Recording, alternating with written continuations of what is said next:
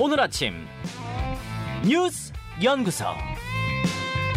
오늘 아침 뉴스의 맥을 짚어드리는 시간 뉴스 연구소 오늘도 두 분의 연구위원 함께합니다. CBS 김광일 기자, 뉴스톱 김준일 수석 에디터 어서 오십시오. 안녕하세요. 예, 첫 번째 뉴스 어디로 갈까요? 오늘 집권 여당 사령탑 나올까? 국민의힘 지도를 뽑는 전당대회 오늘 열리는데 오늘 나올까 음. 아니면 며칠 후에 나올까?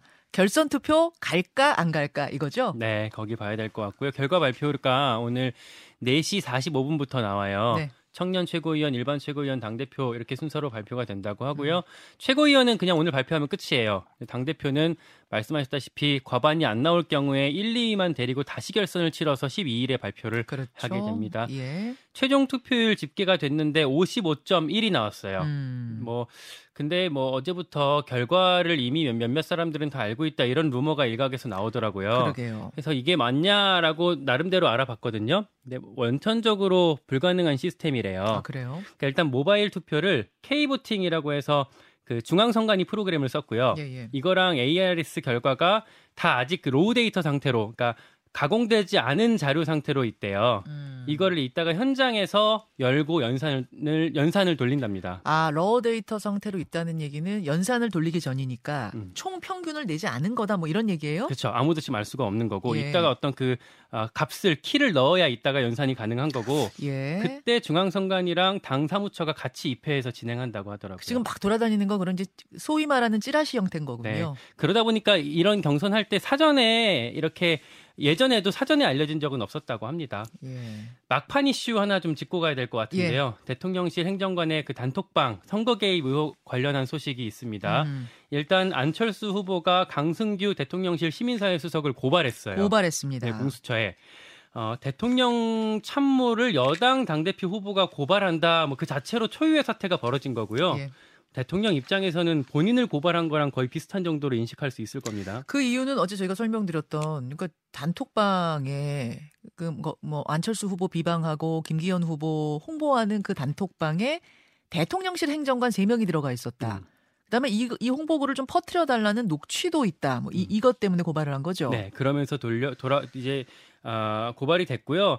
근데도 조금 우리가 궁금한 게 안철수 의원이 좀 그전에는 뭐 이런 어떤 핍박이 있었어도 좀 꿋꿋, 꿋꿋이 참아오는 모습을 보였는데 음. 이번에는 완전히 좀 세게 돌변했잖아요. 그래요. 어떤 계기가 있었는지에 대해서 그 캠프 고위 관- 관계자한테 어제 제가 물어봤어요. 예.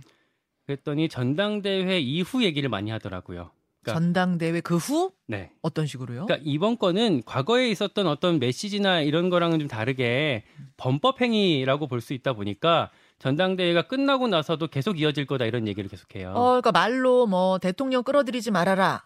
아무 말도 안 하면 아무 일도 없을 것이다. 이렇게 말로 하는 것과는 확연히 다르다 그런 그러니까 말입니까? 수사가 진행될 거기 때문에 계속 이슈가 이어질 거다라고 얘기를 하는 거 보니까 아무래도 이제 전대 주자, 주자도 주자지만 차기 대권 주자로서의 고민이 같이 반영된 걸로 보이고요. 예. 그리고 어제도 말씀드렸지만 대통령실에서 이거를 안철수 후보 문제로 돌리려는 목소리들이 흘러나오고 있어요. 음. 그러니까 뭐 저 안철수가 건수 하나 잡아서 이렇게 공격하는 거 아니냐 이런 얘기들을 하거든요. 대통령실에서. 뭐 이런 거 갖고 꼬투리 잡냐 이런 식으로? 네, 물밑에서. 음. 이런 반응을 안철수 캠프에서도 듣고 내부에서 강경파 목소리가 더 커지면서 이런 아. 결정이 나왔다고 합니다. 아, 이건 못 참는다. 이런, 예. 이런 식으로 말이죠. 어제 또 예상 밖의 장면은 뭐였냐면 안철수 황교안 후보가 공동 기자회견을 가졌어요. 어색한 two shot two shot이었는데 어, 사진이 저기 있습니다. 두 예, 분이 예. 같이 국회 소통관에 서서 김기현 후보 사퇴를 요구했어요. 예. 사퇴를 만약에 안 하면 우리가 강력한 대여 투쟁을 진행하겠다라고까지 했습니다. 사퇴 시한은 언제까지예요? 어제 오후까지로 정했으니까 이제 끝났죠. 끝난 거예요. 예. 어, 사퇴를 안 하면 어떤 식으로 두 분이 공동 대응한다는 겁니까? 대여 투쟁을 한다는데 구체적으로 뭔지에 대해서는 아직 밝히지 않았어요. 근데 음. 여당에서 대여 투쟁을 한다는 게 되게 어색하게 들리는데 어쨌든 이거에 대해서 김기현 캠프에서는 우리랑은 관계 없는 일이다. 대통령실에서 뭐 벌어진 건데 왜 우리한테 그러냐 라고 하면서 단톡방. 네. 음. 두 사람 그 안철수 황교안 두 사람이 벌써부터 선거 불복의 명분을 쌓는 거 아니냐 이렇게 반박을 했습니다. 아 김기현 캠프에서는 네. 그 이 두 사람이 연대를 놓고서는 좀 당내에서도 해석이 분분한데요. 네. 들었던 인상적인 얘기 중에 하나는 그런 얘기도 당내에서 하더라고요. 안철수 후보가 김기현 다 빼고 다 모이자 이런 전략을 구사하는 거 아니냐. 그러니까 본인이 이미 결선 갈, 갈, 갈 걸로 전제를 해놓고 아. 어, 천하람 표는 자연스럽게 자, 본인한테 모일 것이다. 그리고 내가 황교안 표만 받아오면 어떤 반 김기현 빅, 빅 텐트로 갈 수 있는 음. 있다고 생각하고 저런 전략을 하는 거 아니냐 이런 얘기도 당내에서 같이 해석을 하, 해석을 하고 결선 있습니다. 투표를 내다본 전략 아니냐 뭐 이런 음. 분석도 나온다는 이야기. 예. 천하람 후보는 저 연대에 안 꼈네요. 네, 그래서 천하람 후보 본인한테 어제 좀 물어봤는데요. 요청이 막 오긴 했대요. 같이 하자고. 예. 그래요. 근데 이제 본인이 깠다고 얘기를 하고요. 그러니까 취지에는 공감을 하는데 음.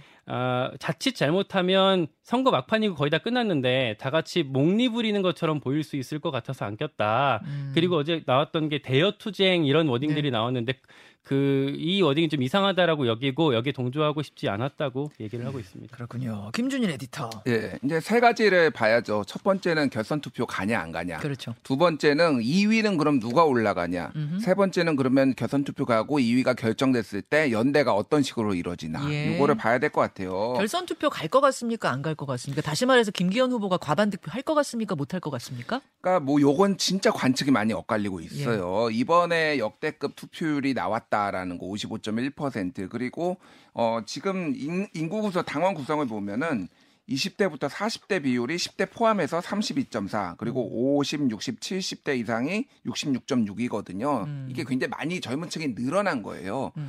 그래서 이제 많이 투표를 했다 젊은 층이 그러면은 이제 이게 좀 반란이 있을 거 아니냐라는 건데 주목해봐야 될 숫자가 하나가 있습니다. 뭔가요? 57%. 57%? 이게 뭐냐면은 2021년에 국민의힘 대선 경선이 있었잖아요. 예. 그때 모바일 투표, 그러니까 당내 당원 투표하고 여론조사하고 합산해가지고 그때 어, 윤석열 후보가 됐잖아요. 예.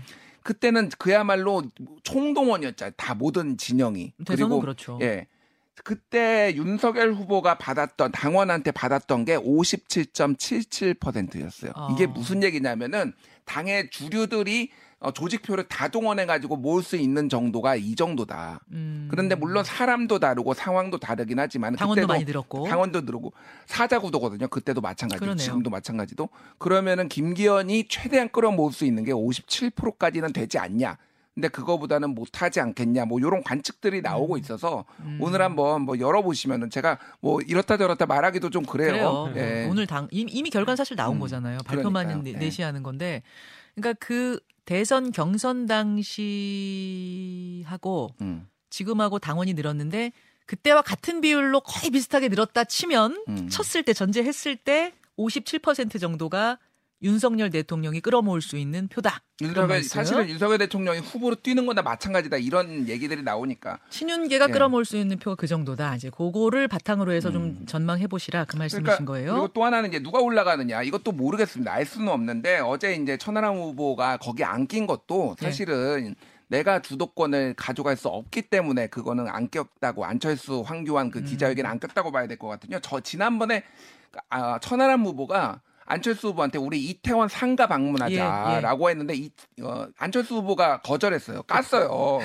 그러니까 그것도 주도권은 내가 끌려가지 않겠다, 뺏기지 않겠다 서로. 그겁니다. 그렇죠. 그래서 중요한 거는 마지막에 만에 하나 안철수 후보가 올라갔을 때 그럼 황교안 후보가 얼마나 지지를 해줄 것이냐, 선언을 할 것이냐, 뭐 아. 요런 게 관전 포인트인데 글쎄 뭐.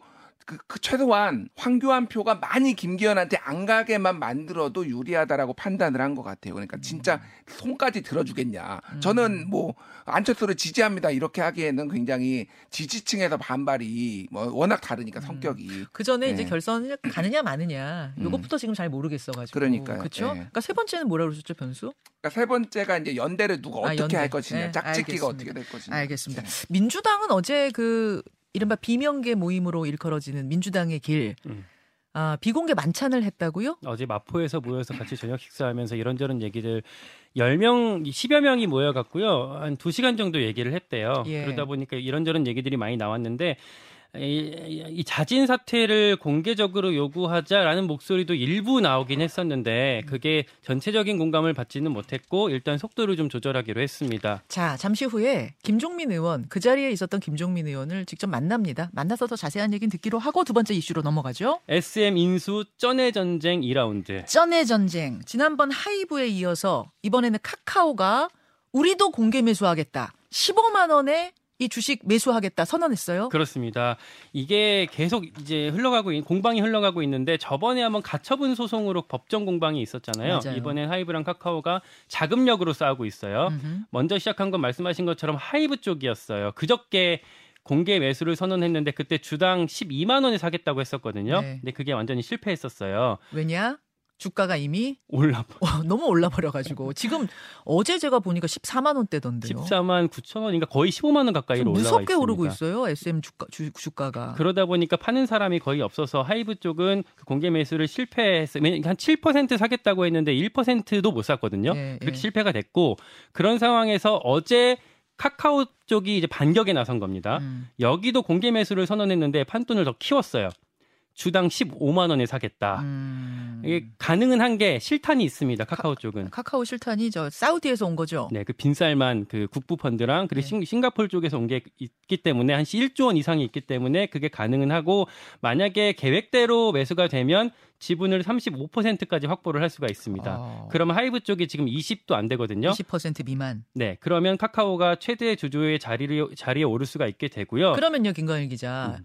또 하이브가 우리 판돈 더 키워서 우리 뭐 17만 원에 공개 매수하겠다 이럴 수도 있어요. 그럴 수도 있고 지금 15만 원 매수도 쉽지 않을 수도 있어요. 왜냐하면 말씀 아까 얘기했다시피 이미 15만 원 가까이 올라왔기 예, 때문에 예. 그리고 어, 주, 주식을 갖고 있는 사람들은 더 오를 거로 기대해서 안 팔을 안팔안 가능성도 팔죠. 있거든요. 그, 그러다 보니까 결국 이런 어떤 상황들이 31일 주주총회까지 가지 않을까 이런 전망들이 나옵니다. 와, SM 인수전이 대단하네요. 대단해요. 그 김현정 앵커가 방금 말했던 게 이미 현실화됐어요. 어제 언론 보도가 나왔는데 하이브 측에서 네. 어, 18만 원에 공개 매수하는 걸 검토하고 있다. 이미 언론 보도가 나왔습니다. 어. 예. 아, 그래요? 예, 예, 예. 그러니까 12만 원, 15만 원, 18만 원.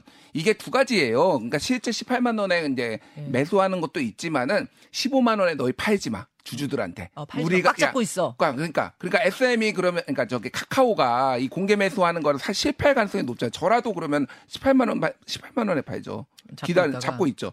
예. 그러니까 이제 이거가 어, 주총을 노리고 이제 주총은 물론 작년 12월 기준으로 하기 때문에 이게 음. 이제 요 현재 이 지분하고는 관련이 없지만 나중에 임시 주총 여러 가지가 다시 음. 뒤집을 수 있으니까 근데 조심해야 될 예, 건 예. 아, 그래서 계속 오르겠구나 하고 이제 막 이제 개미 투자자들이 몰려들어서 주가가 막 올랐는데 나중에 한쪽에서 손을 떼버리면 음. 아유 그냥 우리가 포기할랍니다 이러면 순간 무너질 수도 있는 거니까. 이런 주식이 더 리스키하기도 하죠. 그러니까 좀 카- 카카오 입장을 짧게 말씀드리면은 카카오가 지금 엔터테인먼트 산업을 굉장히 키우고 있어요. 예. 근데 작년에 카카오가 연결 매출 7조 원을 돌파했지만 영업이익은 2.4% 줄었거든요. 그러니까 점점 위축되고 있는데 해외 시장을 개척하는 데는 K-팝만 한 게 없다 라고 판단을 해가지고 그리고 지적 재산권이 굉장히 많잖아요. K-팝이 가지고 있는 그렇죠. 이거를 지금 노리고 지금 한나 한에서 카카오도 절박하고 하이브도 절박합니다. 음. 둘다 절박하기 때문에 이게 어떻게 끝이 날지 알수 없는 상황입니다. 31일 주주총회가 상당한 분수령이 되겠군요. 예, 마지막 이슈갑니다. 김정은 첫째는 아들 김정은 위원장한테 이제 세 명의 자녀가 있는데 첫째가 아들이냐 아니냐, 뭐 셋째 성별은 뭐냐, 막 여러 가지 이야기가 분분했잖아요. 국정원이 첫째는 아들이라고 밝힌 거예요. 네, 어제 국회 정보위가 열렸어요. 국정원이 여기서 비공개로 보고를 하거든요. 끝나고 나서 여당 간사가 첩보상 아들이 확실하다는 걸 외국 정보기관과의 정보 공유 등을 통해서 확신하다는 확신한다는 답변을 국정원장한테 들었다 이렇게 얘기를 하면서 기사가 많이 나왔습니다. 음. 다만 그리고 나서 국정원에서는 어, 따로 입장문을 냈는데 아들이라는 첩보가 있어서 확인 중이다 이런 식으로 살짝 톤 조절하기는 했어요. 예, 예. 그 첫째 아들이 뭐 건강 문제가 있다, 장애가 있다 이런 설이 있었잖아요. 예. 이 부분은 이제 국정원에서 아직 확인된 바가 없다라고 했고요. 예. 그리고 마지막 셋째, 셋째 출산 사실은 확인이 됐다. 음. 근데 성별은 확인되지 않았다라고 국정원이 밝혔습니다. 이 부분을 이렇게 주목하는 이유는 김준일 에디터. 그러니까 지금 김주애 음. 공식 석상에 나오는 김주애는 둘째인 거잖아요. 그렇죠. 그러면 이 첫째 아들이 만약 있는 거면 음. 그러면 은 원래 이제 아들로 대대로 여- 이렇게 저 세, 세습이 됐는데 이게 바뀌는 건가? 바뀐다면 왜? 첫째한테 뭐 문제가 있나 이제 이렇게 얘기가 되는 거 아니겠습니까? 그렇죠. 그러니까 김주혜가 후계자가 되는 거냐 아니냐를 가지고 얘기가 많이 나왔는데 그동안 아니라고 얘기했던 게 여자로 넘어간 적도 없고 또 하나는 이제 아들이 큰 아들이 있는데 이걸 넘길 것이냐인데 이제 음. 국정원이 그거를 이제 확실하진 않지만 확인해 준 것이고 결국은 옛날 김정은도 베일에 쌓여 있었거든. 스위스 유학하고 있었고 그러니까 깜짝 다시 등장할 가능성. 그럼 김주혜는 다른 용도로 이를테면 가족, 아, 뭐 아름다운 가족 뭐 이런 것들로 활용했을 메이킹. 이미지 메이킹으로 활용했을 가능성이 좀 커진 것 같습니다. 자 여기까지 두 분 수고하셨습니다. 고맙습니다.